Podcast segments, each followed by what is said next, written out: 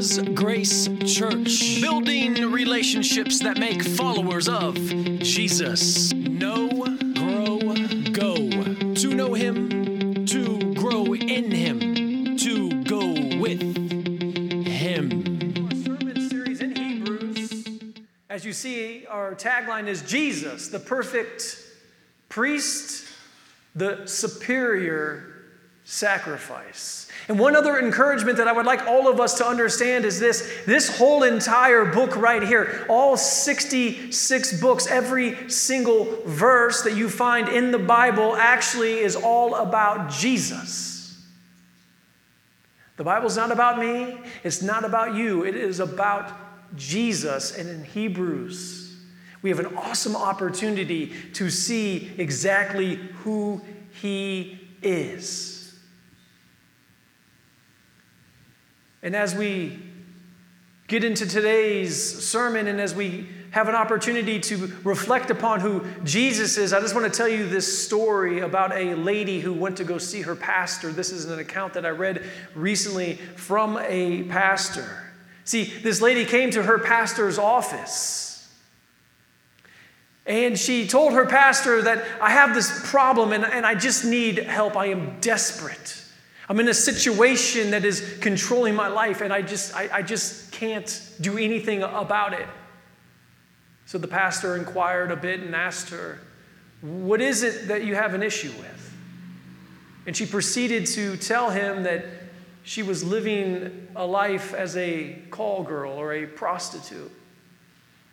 And it wasn't just the prostitution that she was involved in, it was everything else that comes along with it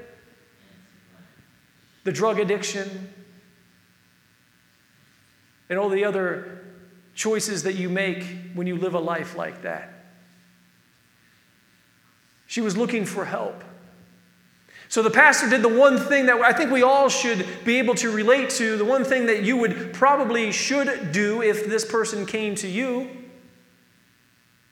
That one thing would be this it would be to share the good news of Jesus Christ.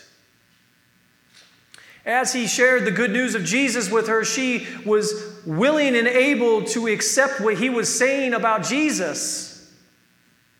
But the unfortunate thing was this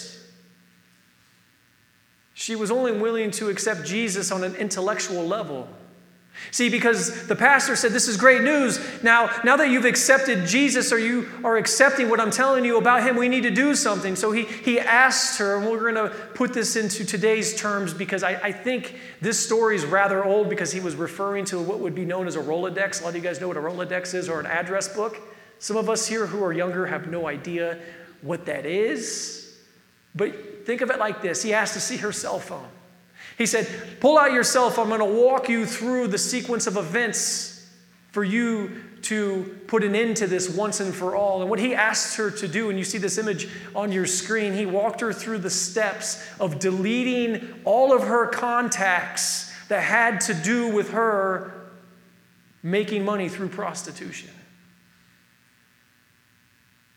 He was going to cut the snake's head off for her, or he was actually, shall I say, leading her to Jesus, who would cut the head of the snake off for her. But that's where the problem lied because she refused to do so, and her reasoning was this She said, I can't do that.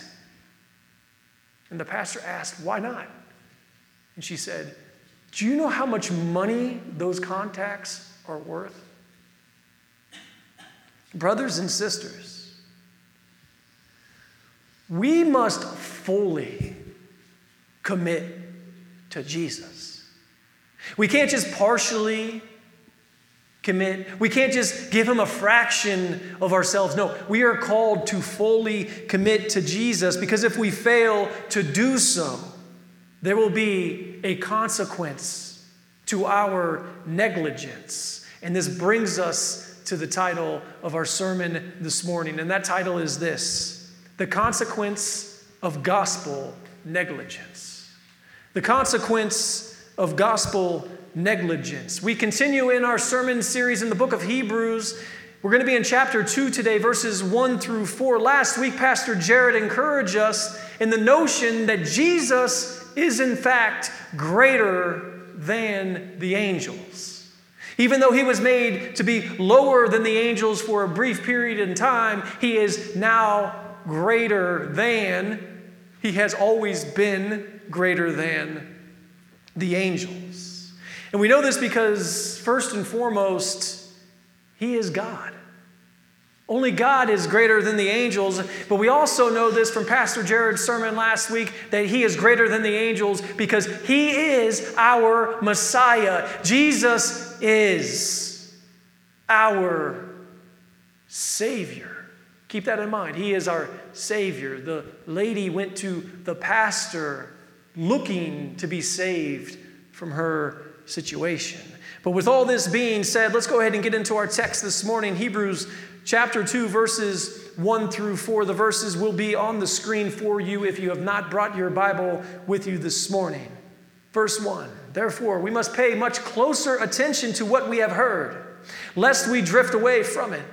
For since the message declared by angels provided to be reliable, and every transgression or disobedience received a just retribution, how shall we escape if we neglect such a great salvation? It was declared at first by the Lord, and it was attested to us by those who heard. While God also bore witness by signs and wonders and various miracles and by gifts of the Holy Spirit distributed according to his will. This brings us to the main idea as we look at these four verses this morning, as we put them into one sentence, it looks just like this. It states this those who neglect the gospel cannot afford the hell to pay. That's basically what's being said here. In these four verses, what's being said by the author of Hebrews, and mind you, we still to this day do not know who actually authored Hebrews, other than whoever it was humanly was led by the Spirit to write what he wrote. But we do know this with these four verses those who neglect the gospel cannot afford the hell to pay. Again, allow me to ask you this question as we reflect back to our opening illustration with this lady. And I want to ask this to each and every one of you. I'm even asking this question of myself What is it in your life that you need to delete? What is it in your life that you have still been unwilling to delete? Verse 1. What is the therefore, therefore? That's what we ask when we look at the text each and every time. Every time you see a therefore, always ask the question, what's the therefore, therefore? See, this particular therefore is a reminder of who Jesus is, because, like we said last week, we learned that Jesus is greater than the angels. So, since Jesus is greater than the angels, therefore, he has to be God. He is God. Church, because of who Jesus is, we must hold fast to him and nobody else. Don't hold fast to somebody who's only voted into office for four years, maybe eight at the most, max. Hold fast to Jesus.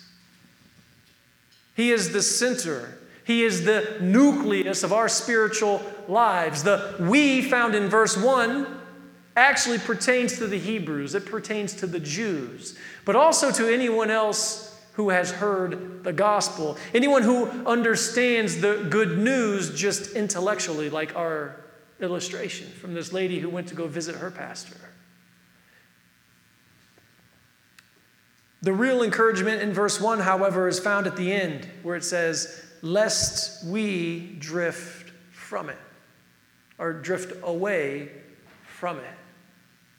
See, it's easy to, hear about Jesus and to mentally accept who he is, but then if you don't actually fully commit yourself to him consistently, it becomes very easy to just drift away. But see, there's a difference between drifting away and backsliding.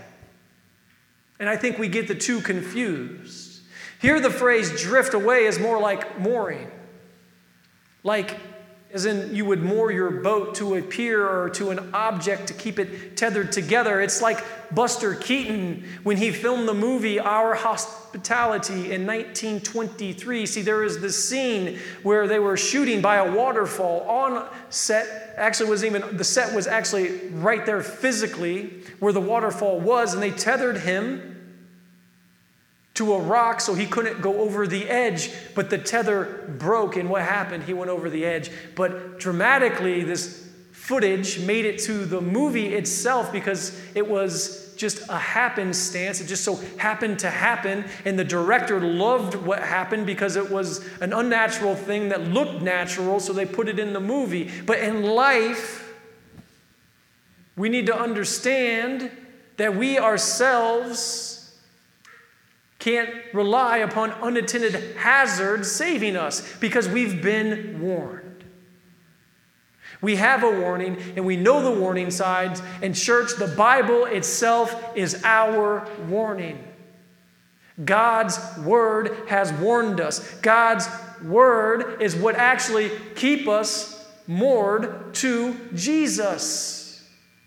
We cannot stay connected to Him unless we read the Bible. We must be conscious, that is, not to drift away.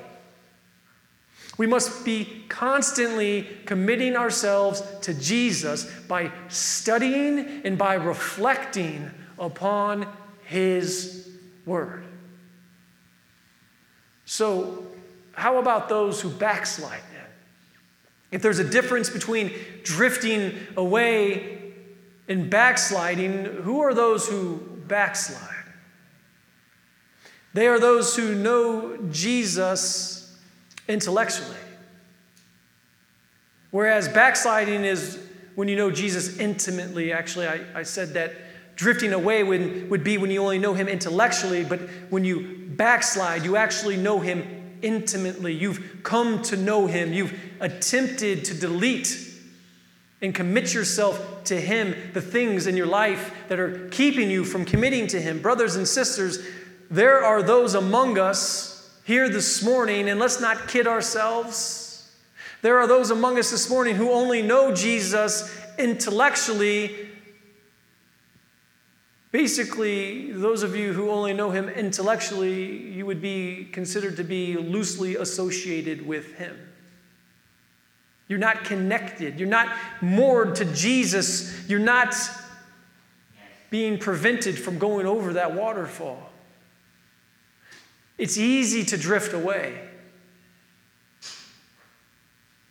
You can hear about Jesus you can be just like this lady who's been told to remove the things in her life that are going to prevent her from continuing to be connected to Jesus. But see, when we are unwilling to take those things out of our lives, then we'll never be able to fully commit ourselves to Jesus. But what we call this ultimately, when it's pertaining to the gospel, it's what Jesus says in the beginning of Mark. He says, Repent and believe. And when he says repent, he's saying, Turn away from your sin and believe in me. Turn away from your sin and turn back to God. But if we just want to say, yeah, I accept Jesus as my Lord and Savior, but yet I'm not willing to repent, then we don't really know Jesus intimately. We only know him intellectually. So if you want to backslide, yes, that will happen as a believer. Trust me. We don't stop sinning, but that doesn't mean that you don't have a personal relationship with Jesus. But if you only know him intellectually, you're drifting away, which means you'll never have that intimate relationship with Jesus because you're unwilling to repent. And part of the reason why we come together here each and every Sunday morning. One of the reasons why we have life groups here at Villas Grace Church is for us to come together to remind one another that this is all about being fully committed to Jesus. And when we're together, we can point out things to one another that we can make sure that aren't preventing us from doing just that. Because I don't know about you, but I am not the smartest guy in the room. I am not the most perceptive man in the building. I need your help just as much as you need mine. Therefore, we do this together.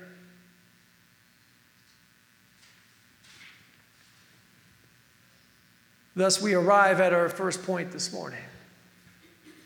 Believers should be centrally anchored to Jesus. Believers should be centrally anchored to Jesus. And where we're at right here, this reminds me of something I forgot to mention at the beginning. We have decided here at Villa's Grace, with all this being said, not to live stream our services any longer. Now, the reason being is this if we live stream, then we're encouraging others not to come on Sunday. And if you don't come here on Sunday, then you're going to have a really hard time being more to Jesus. It's going to be really hard for others to keep you accountable or for you to hold others accountable in your attempt to constantly be fully committed to Christ. Now, that doesn't mean that we don't put our services or our sermons, shall I say, specifically online, which, yes, we are doing that each and every week. We're just not streaming our whole entire service live. We want to, as we're as we will see later on in Hebrews, encourage us to consistently be in the habit of coming together because Hebrews tells us that we should not forsake the assembly of believers. And a few weeks ago, when I had mentioned to everybody that we will never shut these doors down again using an absolute, which I will definitely stick to, do not like using absolutes in my life. But that's one that I will dogmatically defend. We will not shut these doors down. Because I don't want anybody to tell us to forsake the assembly of believers because I will obey our governing authorities. I will pray for our governing authorities, but I will not allow our governing authorities to tell us to do something that God's word tells us to do. So, for those of you who have been giving your offering specifically for the streaming, you can continue to do so because we still are recuperating funds from purchasing the equipment to be able to record what it is that we are doing. It's just that we want to be able to encourage the gathering of believers together. After all, in my opinion, if we don't, then I'm no different than that lady coming into my office and not sharing the gospel with her. We need the accountability. We're only strong if we understand that we are in this together as a body of believers, as a family. Once again, before we continue on, our main idea stated this those who neglect the gospel cannot afford the hell to pay. Have you ever been late to a flight? Ever been late anywhere? Traveling to work? Rushing to get where you're going? The anxiety maybe has you driving a little bit faster than normal, maybe taking some risks you normally wouldn't take, or maybe you're just watching somebody else. Maybe it gives you a little bit of road rage watching how they're driving, not knowing that they're probably late to wherever it is that they're going. That anxiety when you're trying to get somewhere when you're late can be rather stressful. It can be intense. Brothers and sisters, the clock is ticking. It, it, it's, it, it's ticking, it doesn't stop. In our lives, it's tick, tock, tick, tock, tick, tuck. It's consistent, it's a rhythm, and there's nothing that we can do to slow down the hands of time because, after all, I think we all understand at this point our lives are short. And if you were late for a flight,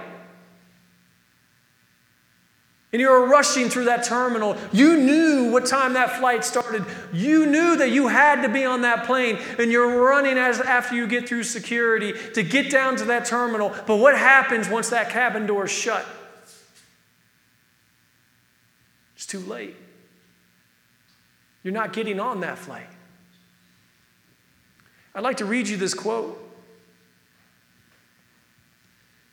How anxious we all became or become when we are running late to catch a flight.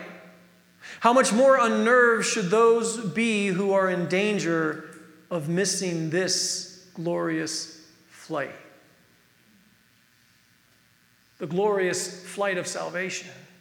Church, if you dislike anxiety now, if you know what it feels like to be late somewhere, and be in a rush to get there before it's too late, then I can guarantee you one thing.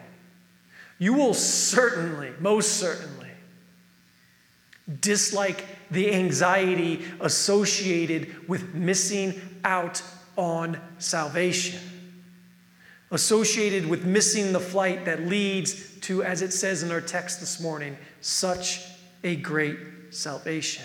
And as we move to verses 2 through 4, let's look at verse 2 where it says, For since the message declared by angels proved to be reliable, see, this message is the law given to Moses from God, and he did it through angels. Exactly how we are not sure, but we know that angels participated in the giving of the law to Moses. See, the same message that leads to the gospel.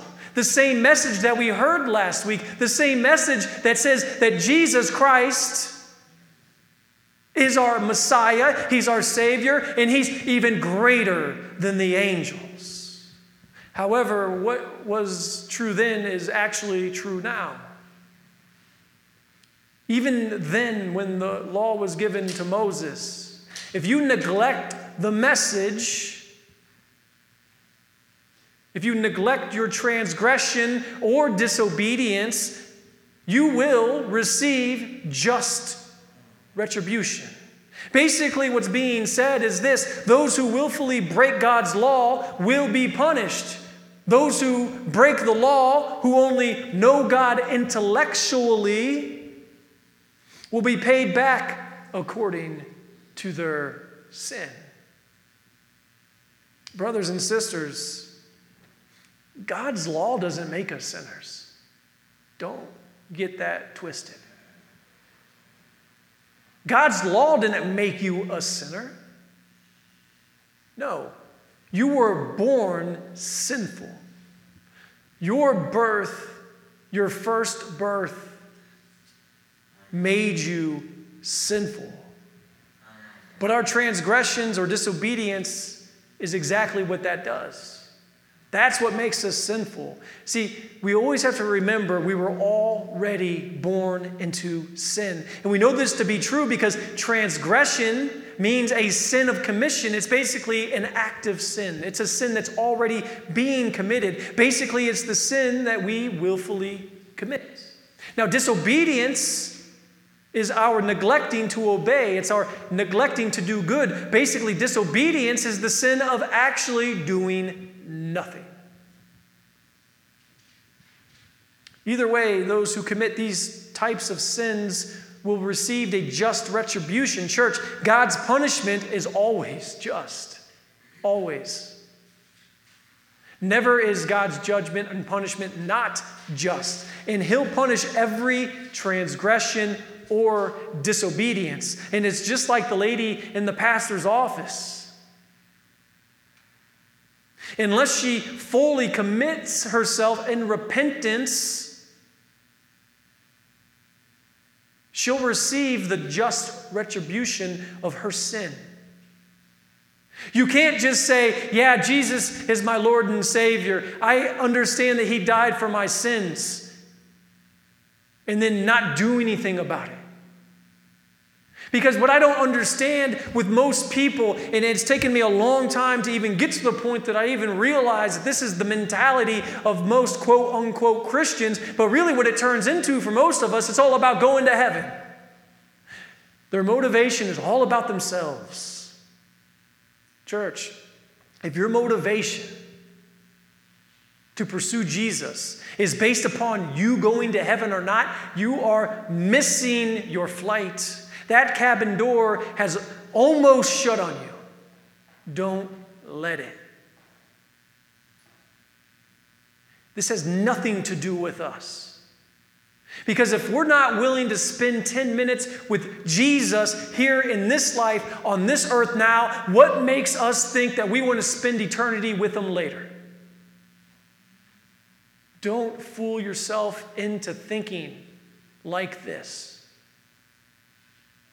This is about an intimate, personal, eternal relationship with Jesus. And if you are saved, if you're sitting here today and you know that the Holy Spirit lives within you, then your job as a believer is simple it's not to save the world,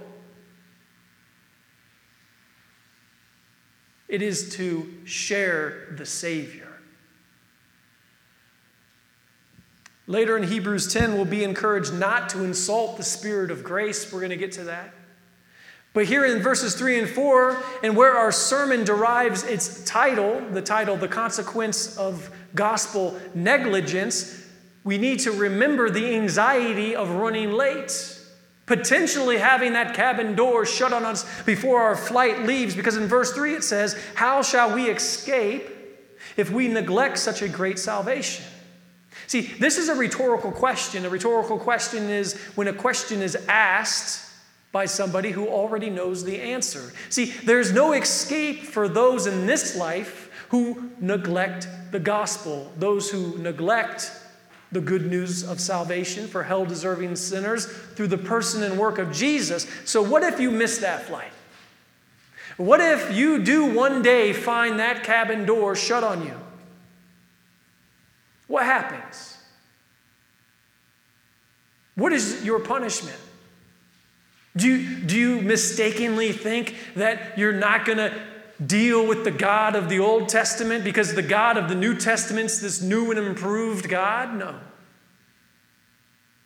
See, the God of the Old Testament is the same God of the New Testament, and let's, let me give you one example of what he did one time as documented in the book of Genesis through this man named Moses due to people's disobedience and transgressions. What did he do? He flooded the earth.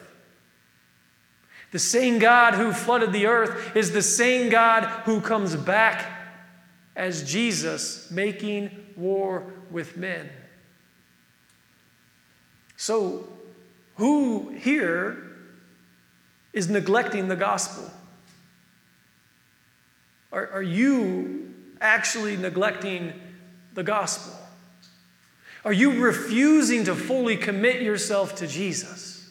Are there areas in your life that you just can't find yourself, can't bring yourself to delete?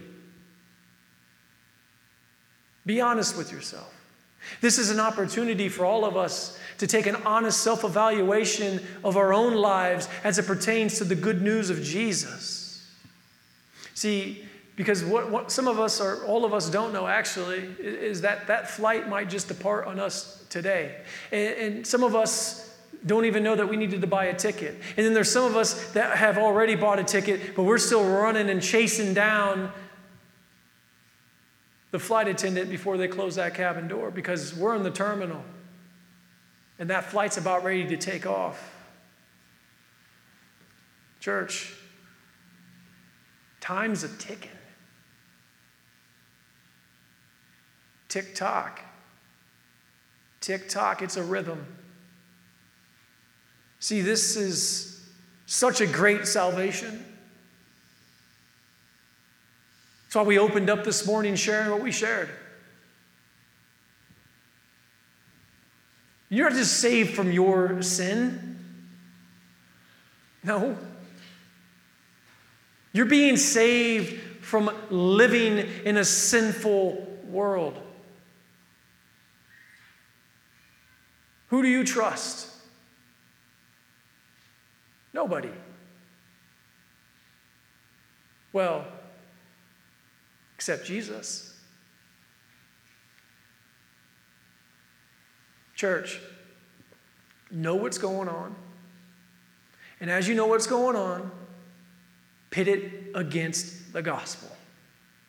Compare and contrast. Because I will tell you 100% of the time, everything that you hear that's going on around the world is hypocritical. It's a bunch of hypocrites leading a bunch of hypocrites. But what we need to understand is that we know the only one who walked this earth who never contradicted himself.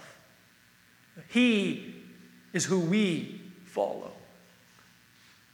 And we live in a great time. We live in one of the greatest times in the history of the world to be able to see things that are going on around us that aren't even close to happening locally. The information age has allowed us to see this veil being ripped apart, and really, what it should do for us as believers is highlight Jesus and his consistency. Because, after all, as it says, it was Jesus who declared this first. Specifically, it says it was declared first by the Lord. See, Jesus was the first person to preach his gospel.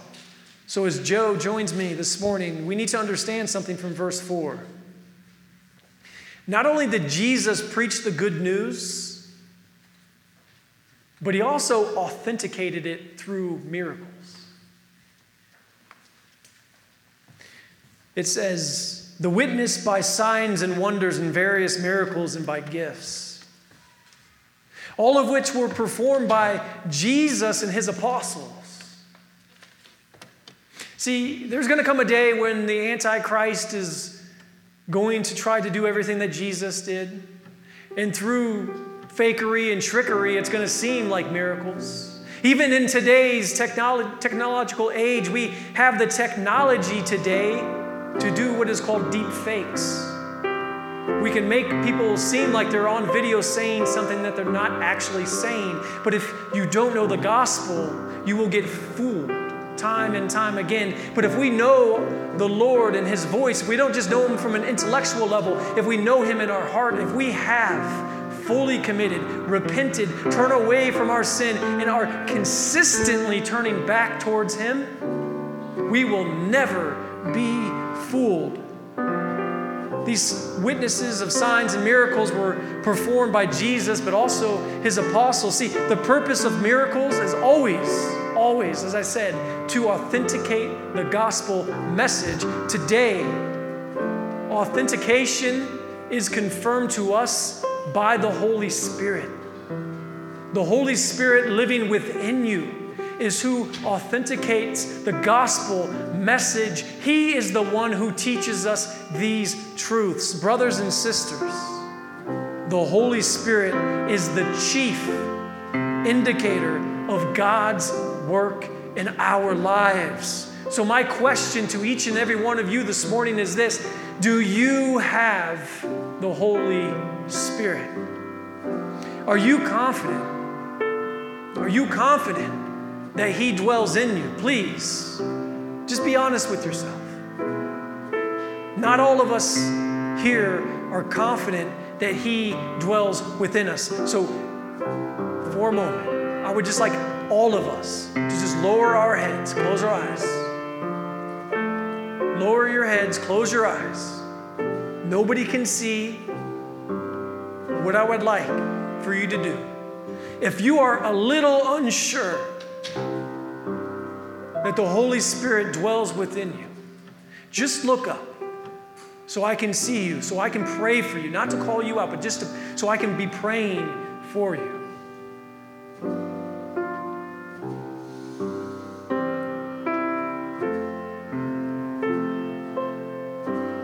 Even if you're just now recognizing this, even if you're just now recognizing your transgression or disobedience has been keeping you from fully committing yourself to Jesus, I will be praying for you.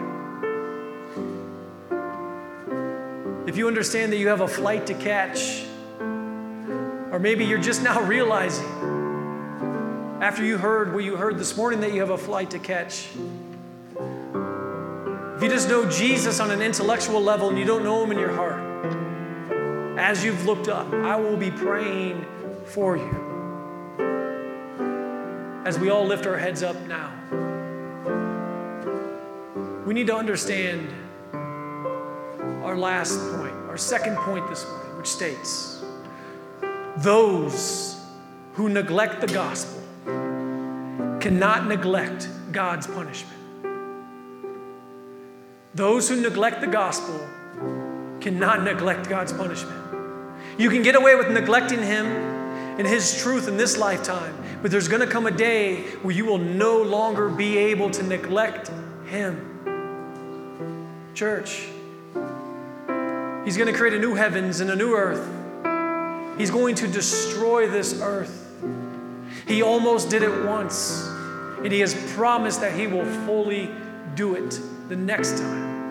And unless we know Jesus Christ as our Lord and Savior, unless we have repented and turned away from our sin and back towards God, His punishment is reserved for us.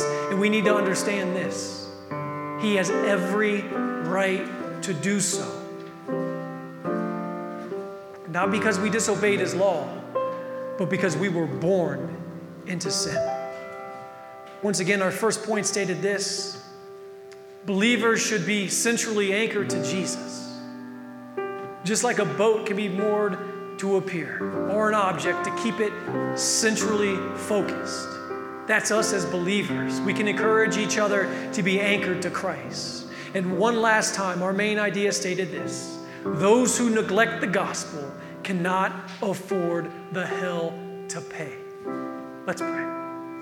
Heavenly Father, as we continue in our pursuit of you, I ask that this church can do two things. I pray that we can encourage one another in you, but also I pray, as we pray, consistently and constantly, that we can be used to share your good news with those who do not know you on an intimate level.